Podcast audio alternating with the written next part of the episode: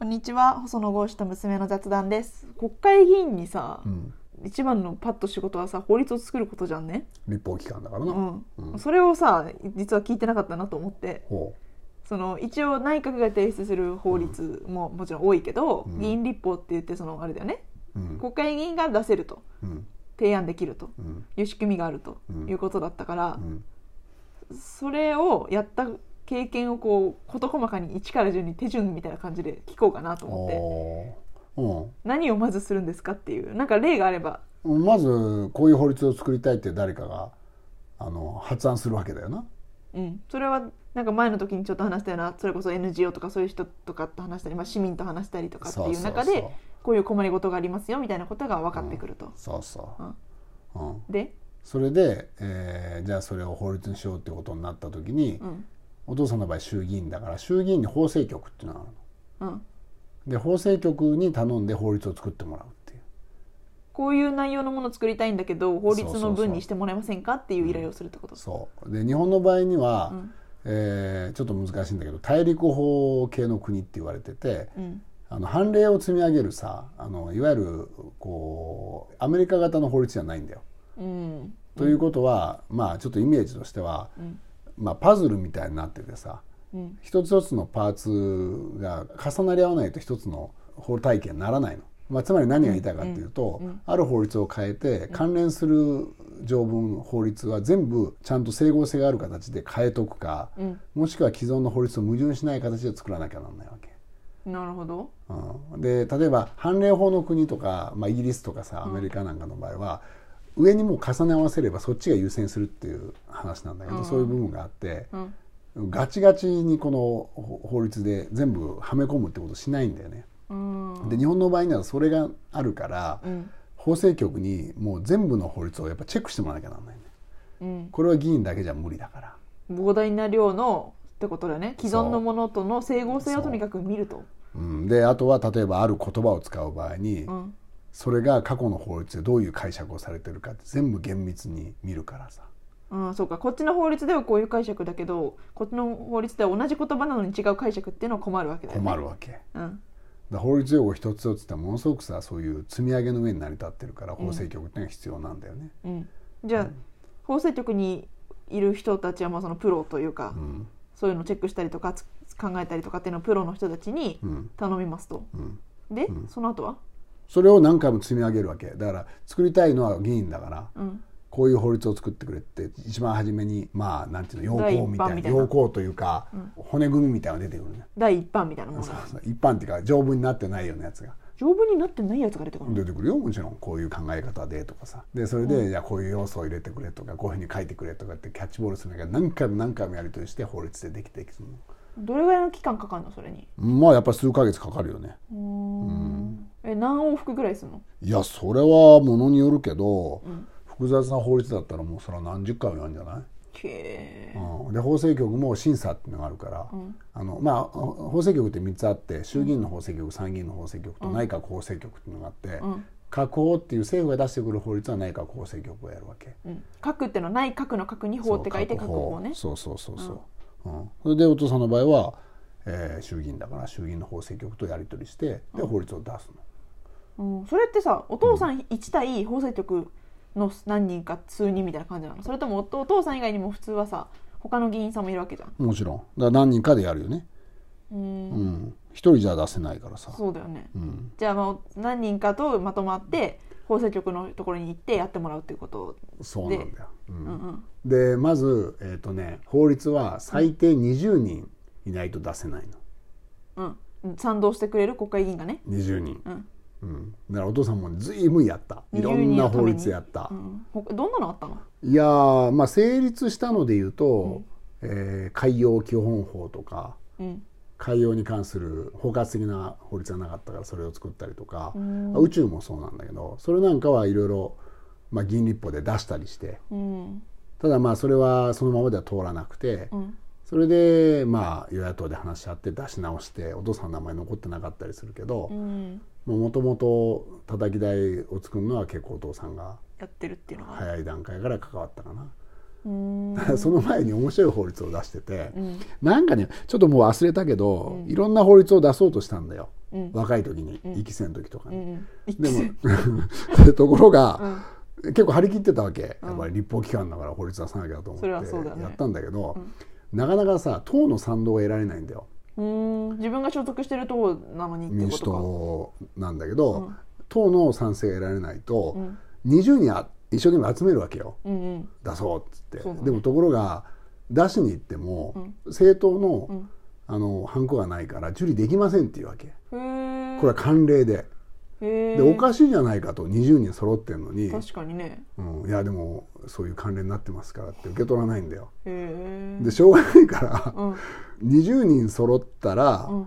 あの会派の,、うん。うんあの承認がなくても、うん。法律として出せるっていう法律を出したわけ、法律の作り方に関する法律を出したわけね。でその法律を、うん。あの会派のあ承認がないから受け取れませんっていう押し問答を事務総長としたことが ある、その法律でそやっぱり党は賛同してくれないわけだ。うん、あだってほ党の縛りが効かない法律だからさ、うんえちなみにその20人集めても党のさなかなか賛同が得られないっていうのはなんでなの？まあやっぱり異論があったりとかさ、うん。ん。考え方がちょっと違う人がいたりするとできないよ。どういうのがダメだったことあるの？いやなんだっかな。うん昔例えばね、ん。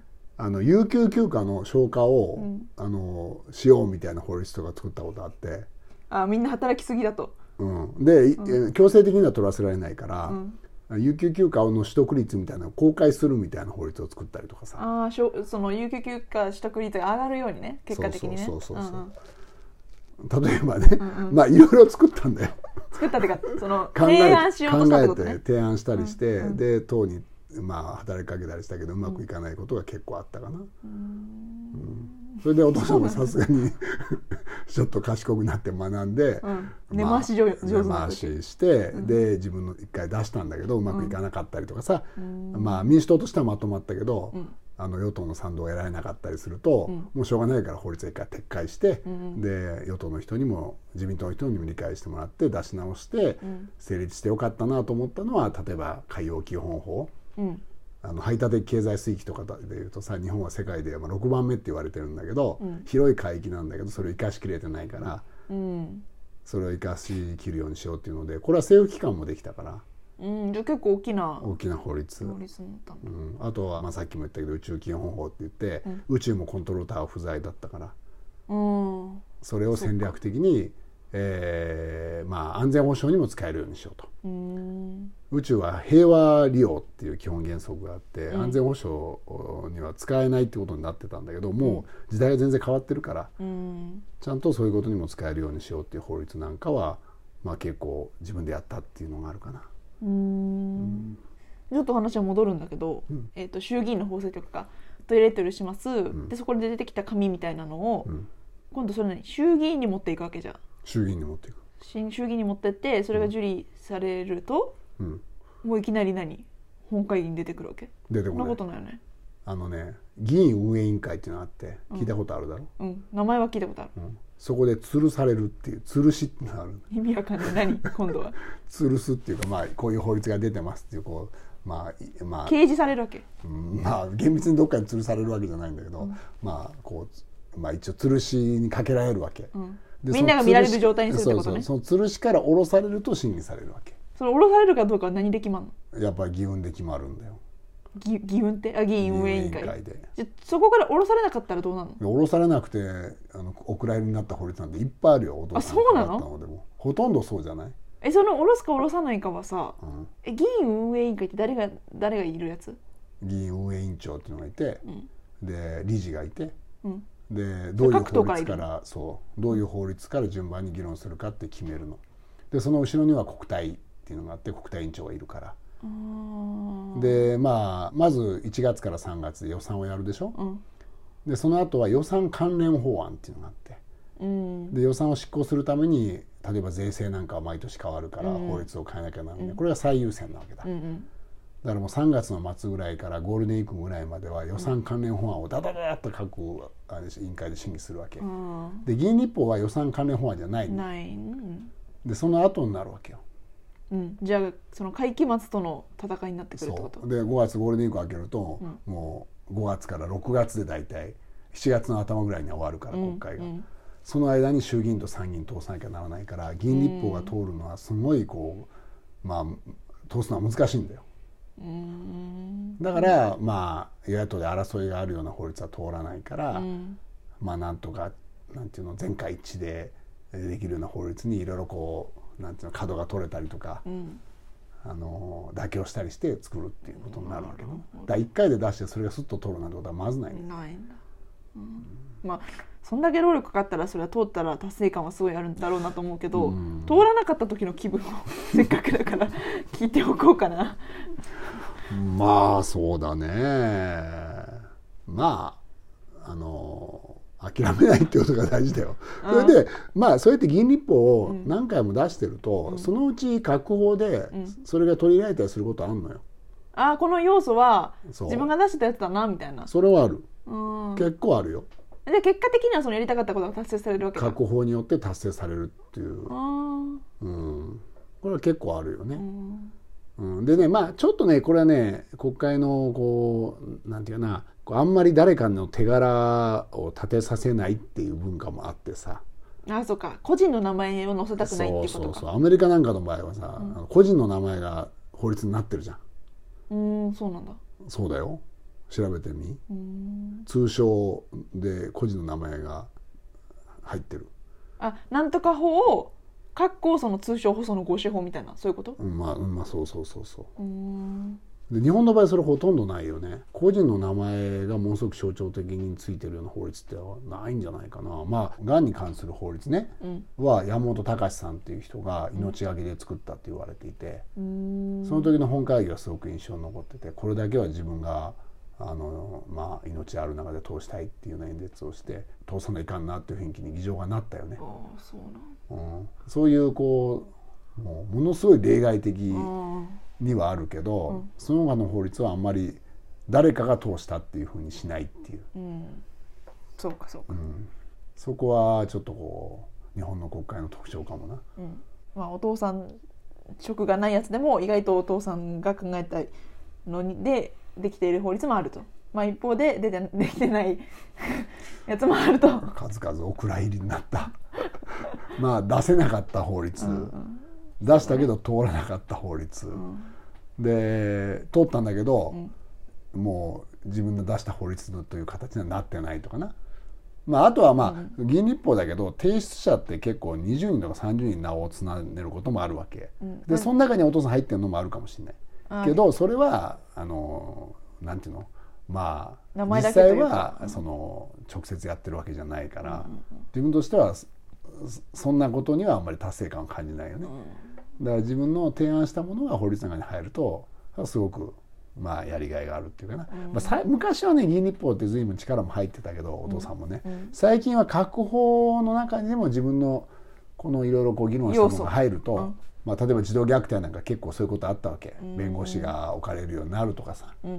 虐待でその子供を守るためのチームが別にできるとかさ、うんこれなんかもずっと提案してて。うん。確法だけど法律の中に入ればそれでも十分満足。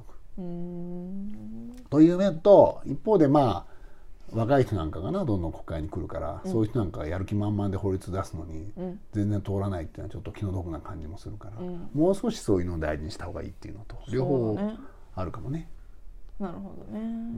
うん、そうだね。そこ分かりやすくなるともうちょっと国民としても確かにいいかな。そのだって国会議員って法律作るの仕事でしょみたいな。うん単純に。うん。うん。だからどんなの作ってるんですかっていうのは気になるしね。うんもうちょっと確かに誰がどういうことやってるかって見えた方がいいかもね。うん。はい。まあじゃあ本業について聞きました。はい。ありがとうございました